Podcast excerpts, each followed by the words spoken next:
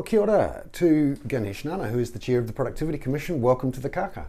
Kia ora, Bernard. Good to be here. I'm curious about 2022, sure. and because I'm got a bit of an economics background, sure. I know that productivity in the end is the only thing that really, really matters. so, 2022, how productive was it for the Productivity Commission? Well, it was a, a, a bit of a step up for the Productivity Commissions. Uh, uh, I suppose it's the first year since a couple of years before that that we've got back to a, a full house in the sense of two running two inquiries at the same time. Um, so it's been a bit of a, I suppose, shift up in the gears, and we delivered the uh, our inquiry into immigration, um, the long term settings required, and that got delivered. I think it was April to, to ministers. Um, still waiting on the official response from government on that, and we're really keen to hear how that's landed with government, uh, focusing on that long term stuff. Um, we also heard back from government about uh, our Frontier Firms inquiry that got delivered last year, and we heard back from them about how they received that, and that was promising, and they've asked us to come back uh, in a year's time to look at uh, how government is going in terms of the recommendations that we suggested, and so that that work is happening now in terms of our, I suppose, our post review review of the government's response, and so that's been going for the last few months, and we'll be delivering on that last year, uh, early in the new year, and then um, throughout this year we've been. Uh, active on the fair chance for all, breaking the cycle of disadv- persistent disadvantage that many in our community face, and that's been ongoing. And we delivered uh, the interim report uh, for that in September to ministers, and, and that's been publicised. And now we're in the midst of a, or just completed the, the that post interim report submissions process, and lots of um, feedback that we are now, I suppose, assessing, analysing, collating, and uh, and um, seeing how that will feed through into our final report which will be delivered back to ministers in the, early in the new year. Um, and then latterly, um, we've cranked up a new inquiry about resilience to supply chain shocks, and we received uh, finalised terms of reference from ministers. I think that was in October or November, and we're cranking that up with a uh, issues paper to be released in February next year. So it's been, uh, it feels like a busy year, and it has been a busy year when I say all of that in one. It, it has been a pretty challenging year as well, but uh, um, yeah, we're quite keen on what we're doing, and I suppose outside of that, there is our our regular productivity by the numbers that we're cranking up, and that'll get delivered uh, also early next year. So it's been a big one, but it's been a big one for the global economy Isn't in it? the sense of yeah. shocks and you mentioned the supply chain inquiry, which was your new new thing mm. uh, in the second half of the year, and I'm I wanted to unpick this issue of supply chains and shocks to the economy, the global economy, and our economy, because this is something relatively new for a generation who have gotten used to everything being on the shelves when you need it, probably sure. just jumping on an app and ordering something up, always assuming that everything's going to be on sale all the time, and and thinking about the economy mostly from the demand side. That Absolutely. the thing to react to, to plan for, to stimulate, to control is demand, and this time around, though, particularly with COVID, but also with the war in Ukraine, we've had supply shocks and that's a new thing for a lot of people, and I think maybe it confused a lot of people when they're thinking about the world of, you know, what's the reason for this or the reason for that, and how do we respond to it. I'm I'm curious about the supply shock from COVID. It's early days, I know, to analyze sure, these sure. things. Productivity is a, a, a ephemeral, long-term beast, sure. but What's your feeling about how COVID has been a supply shock and you know how that has worked its way through the economy into our sure, lives and, sure. and, businesses? And I, and I think it's um, it probably ages me as is uh, to say it, but I'm probably one as a die-hard macroeconomist. I suppose it's it is a little bit frustrating for um, for us to misunderstand the simple difference between a demand side shock and a supply side shock.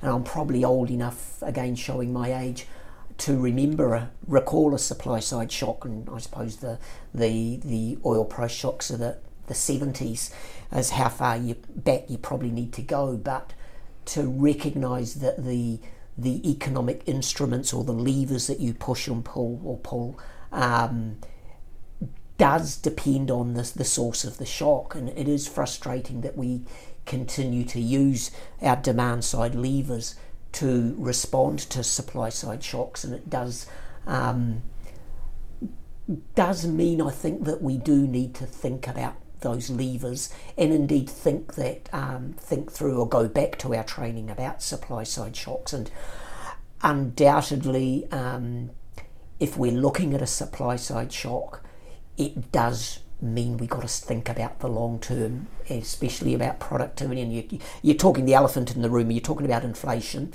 Now, inflation can come from a supply side shock, and that's what we're facing. And to me, that goes back to my training. The fundamental um, solution, if you like, for inflation has always been productivity gains. Uh, and that goes back to square one. If a supply side shock uh, hits an economy, you have to look at productivity. That's how you get past supply side shock. It does mean, unfortunately, that there are things that are not going to be available in the short term.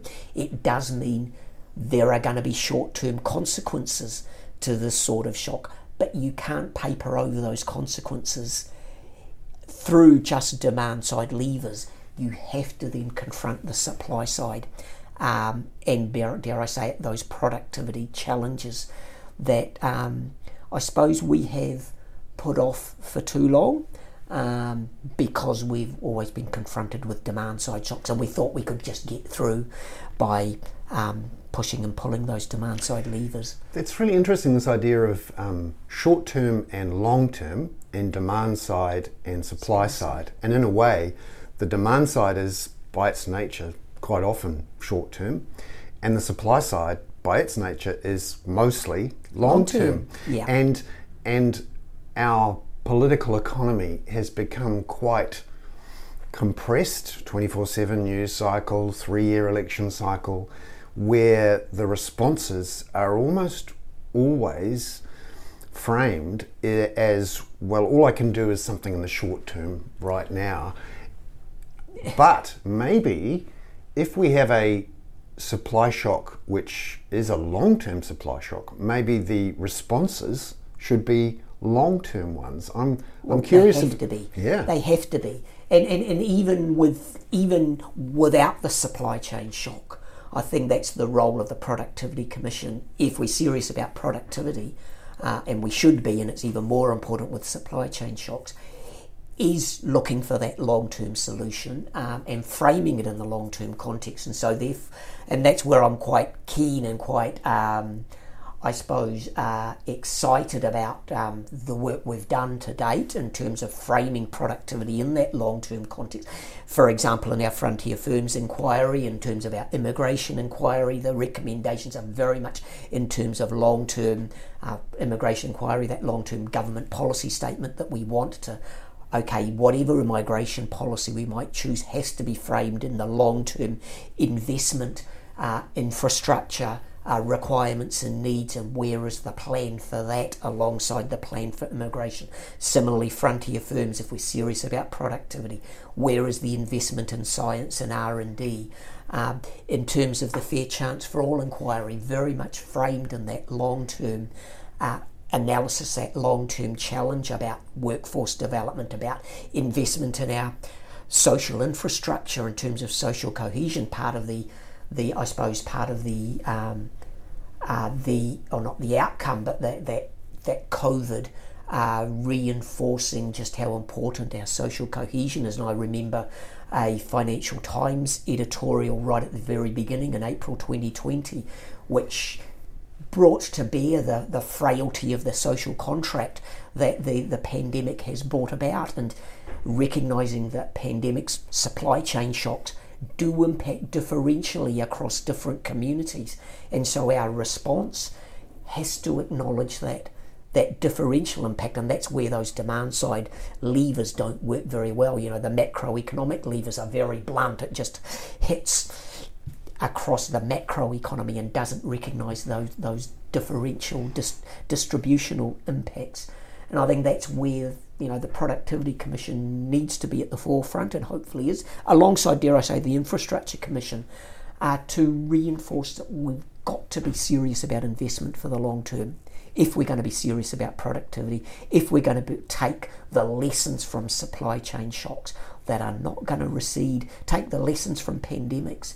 Um, it's a bit frustrating that it's taken those sorts of things to bring those long term challenges to the forefront. And, and, I haven't even talked about the elephant in the room about climate change. Um, if we're serious about those challenges, we have to shift our mindsets to the long term. And it's not just the political economy version of the. I talk about businesses and the business community as well, driven to you know 24/7 reporting to the stock market in terms of impacts.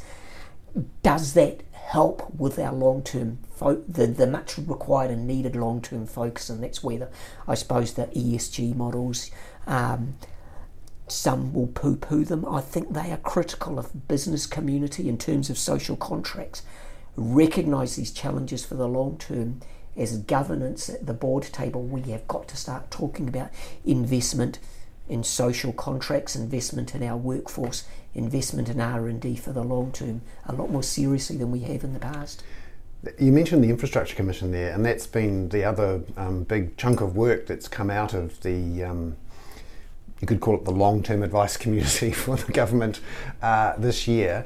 And in particular uh, they've pointed out our infrastructure deficit and, in a way, has uh, echoed some of the Productivity Commission's comments around planning for the long term and thinking about population growth and thinking about what is it we want and how do we, what tools do we want to use to respond to that or to get ready in advance of it.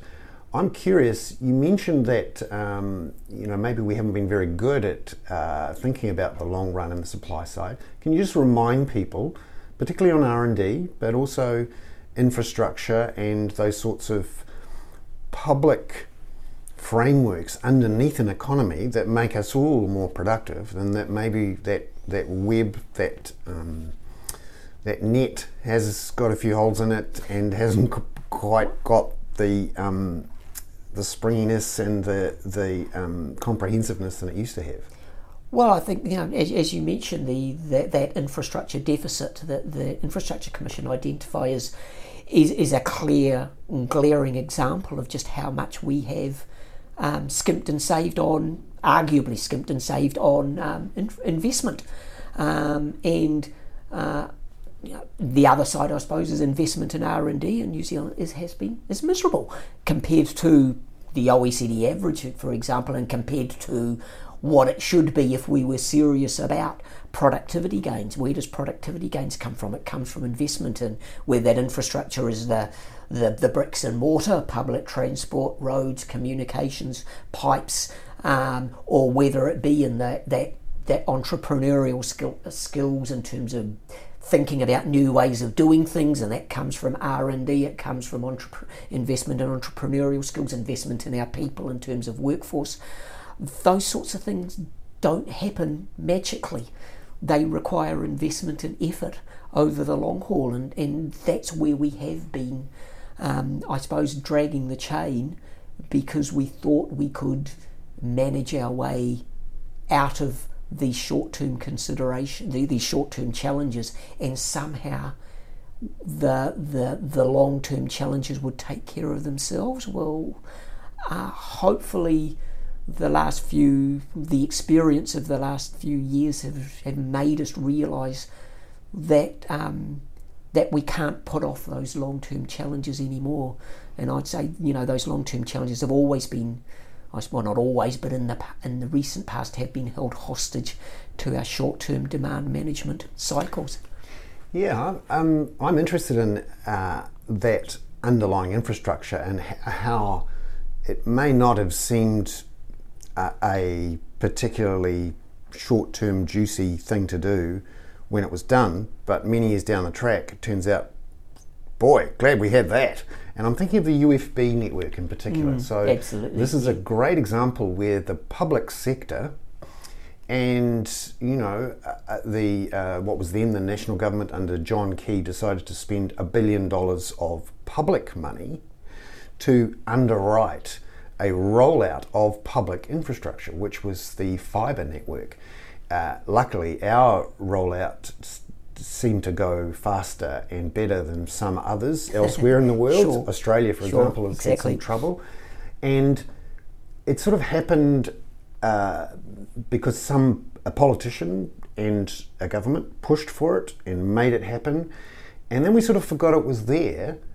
But then on March the twenty fifth, twenty twenty, when our social contract said we need to go home and work from home, and we needed to spend a lot more time at home, and we all went to our devices to do our work and to play and to learn and to uh, do all of those things. And magically, and this for me is one of the great untold and um, great stories. Yeah, uh, Absolutely. is that yeah. our social fabric and our economic fabric coped with the shock. We had the resilience because the net, literally the internet, was underneath us and it had been built by a government and not, uh, you know, a government who, you know, from a side of politics that wouldn't normally, you know, invest in that sort of thing, but they did and it worked and it meant that a whole bunch of businesses, government departments,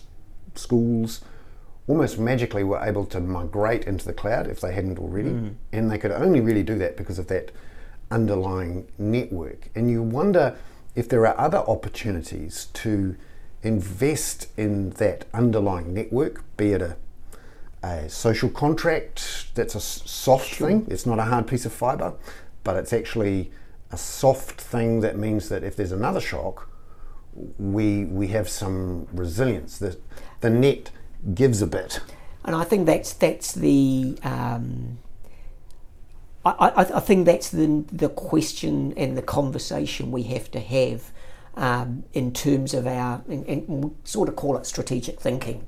Uh, and, and and again, some people will poo-poo that, but it's it is important that whether you call it a plan or a strategy, that we do have a sense of a direction for the country. And I, and I suppose you, that net that you talk about, or that that public sector investment effort, uh, I would put that, I suppose, very much similar to what we propose in, in our Frontier Firms inquiry in terms of investment in an innovation ecosystem, and that, that does require a public sector role and function alongside the private sector, alongside our communities, alongside Māori and iwi and the workforce.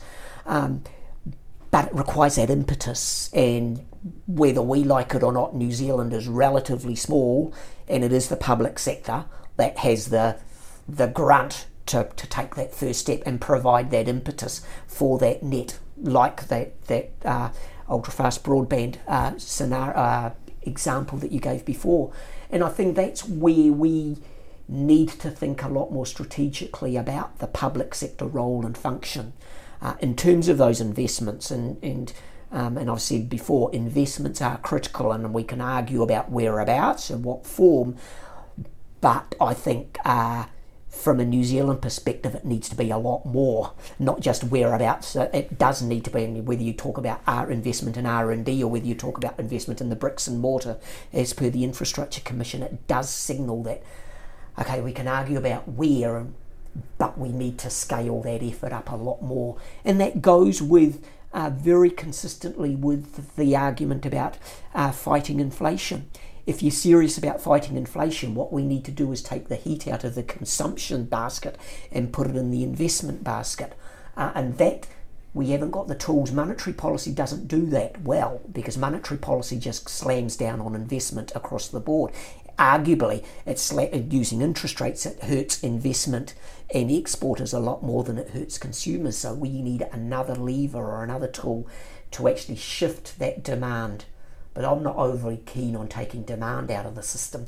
I'd like to t- shift that demand away from consumers, away from me going out there and buying the best and brightest thing, and more towards businesses and exporters to invest in innovation and ecosystem and develop exports that will uh, see us through not just the next supply shock but see us through the next couple of generations. And so that's the that's the shift that we need within our if you're serious about responding to the lessons from covid yes investment investment should not be choked off.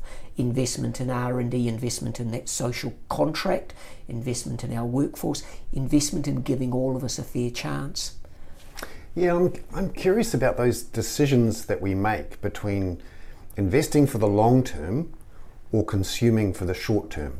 And as a society, we often have debates, and our government is the one who expresses our decisions about how we approach that. And when there's a shock and a crisis, that often forces us to have those debates. So I'm thinking in particular of the 70s and 80s. The early 70s was a supply shock Absolutely. Um, and then through the through the 80s, there were all sorts of um, shocks which led to high inflation and uh, a response which, at the time, assumed that we were a relatively stable population. That for the previous 30 or 40 years, up until 1980 or so, we had quite overinvested in our um, our economy, and we'd built too many dams, and you know, uh, driven roads through too many backyards, and we needed to stop all that investment, and we needed to have lower taxes, and we needed to be able to consume more and live for the now because we didn't need to worry about lots and lots of growth because not many people were going to come to New Zealand. We had an aging population and therefore we didn't need to invest in it. The real focus uh, for a government making those choices about long term versus short term that the government should refocus on the short term and, in particular, build the economic frameworks for managing any shocks and focus it on demand management, which is what we ended up with with the Reserve Bank Act and sure. what became the official cash rate. And, and I, I think that was consistent with what was happening around the globe. Yeah. So we were not a, we were not doing that on our own. Uh, it is now uh, again um, reflecting around the globe on what's happening about just how I suppose constrained our economic levers are now in responding to a supply shock. And so that is creating a lot of rethinking uh, around the globe. And uh, I think New Zealand needs to be part of that and recognise that, yes, and, and it's a cliche, but this time it's probably right, that the world has changed quite considerably. Uh, and it does require a rethink about our economic tools. Um, I'm, I'm, I'm assured, I, I'm optimistic in the sense that we do now have a uh, a bit more of a focus on that long term because those challenges are literally staring us in the face. But I also am a bit, um, uh, uh, I suppose, reassured about um, some of the things that are happening within the public sector to build in some of that long term capability. For example, long term insights briefings that now government agencies have to, or government departments have to put out. Now, that, that provides the seed for the public sector and public sector officials to provide a lot more strategic long term uh, advice uh, to governments and to ministers. Uh, and then alongside, um, hopefully, well, definitely alongside Productivity Commission, Infrastructure Commission, to provide that, that balance to that short term uh, thinking that that we've uh, that many of us have fallen into, into I suppose. Um, but there is, you know, there are pluses and there are minuses. But I think that that that long term thinking somehow we've got to reclaim that. Um, and I would add that the one, I, I, suppose, the one, not the one, but one of the key uh, elements on the horizon that I take a lot of heart from is the re-emergence of our Māori economy and re-emergence of many within Māoridom to re-emphasise their values and their plans and how they do business because and you can argue whether it's rose tinted glasses or not, but there is inherent within Māoridom a much longer term horizon in terms of thinking and strategy that is currently embedded in the non Māori, that is not embedded in the non Māori economy or businesses, call it what you like. And, and I think there's something there that we can take uh, heart from if we open our minds to literally what's on our doorstep when we're thinking about business models, economic models. Um, how do we respond to challenges? Just finally, you know, if we are going to have this debate about, um, you know, inventing new levers, pulling them differently, from a supply side, long-term point of view, what are the sorts of, you know, levers we should be thinking about, either inventing or or pulling? Well, that's I mean that's a key to our I suppose our resilience inquiry that we're uh, just embarking on now, and there's a uh, there's the, I suppose there's the knee-jerk response of um, let's have a whole stockpile of everything that we know we can't do out, can't do without. So we'll have a stockpile of coffee um, for the next, uh, and and so there's arguments in that regard. But I, I'm, I think the, there's a lot more nuances that we've got to think of in, in terms of the, the the world for the next 30 to 40, if not 50 years. Um, you know, there, there's talks about friendshoring and offshoring and all of those sorts of things. There is, though, there's other opportunities, whether it be about, for example, just transitions, because we're talking about, for if, if we recognise um, that we are going to be vulnerable to supply chain shocks, does that require a reorienting of our, the structure of our economy, the structures of our sectors and our industries? Are we talking about industry policy? Are we talking about just transitions? Are we talking about economic development, regional development stretch, those sorts of things? So um, I've got an open mind, the Productivity Commission have got an open mind about what sort of levers do we think about when we're talking about an economy that um, that does need to think about resilience now, and I think that's another plus from a, uh, from the uh, coming out of COVID is pre-COVID would never think about resilience, and it was all about it was all about efficiency, you know, running things lean and mean. Now perhaps there's an argument, well, maybe arguably there's some benefits of leaving some meat on the bone rather than running things as, as lean as possible. You know, argue there are costs involved in running, keeping some, you know, some would argue lazy balance sheets, or some would argue, you know, a little bit of meat on the bone. But you know, it got us through COVID, so maybe we need to think a little bit more strategically about whereabouts or what do we want to um, allow for resilience as well as being efficient so that's for next year, um, moving from just in time to just in case. Um, yeah, we've had that. Yeah, sort of. Yeah, those cliche, those things have come in front of us. Yes. Yeah. Uh, Ganesh Nana, thank you so much thank for uh, a review of 2022, and a, and I I love the um, debate shifting from how do we move our demand levers now to deal with this inflation pain right now to how do we use our supply levers, or maybe invent new supply levers that um, deal with a supply shock by helping to lift supply in the long long run. It's a quite a different way of framing the, the debates. Thank, thank you. Thank you very much. Thank you.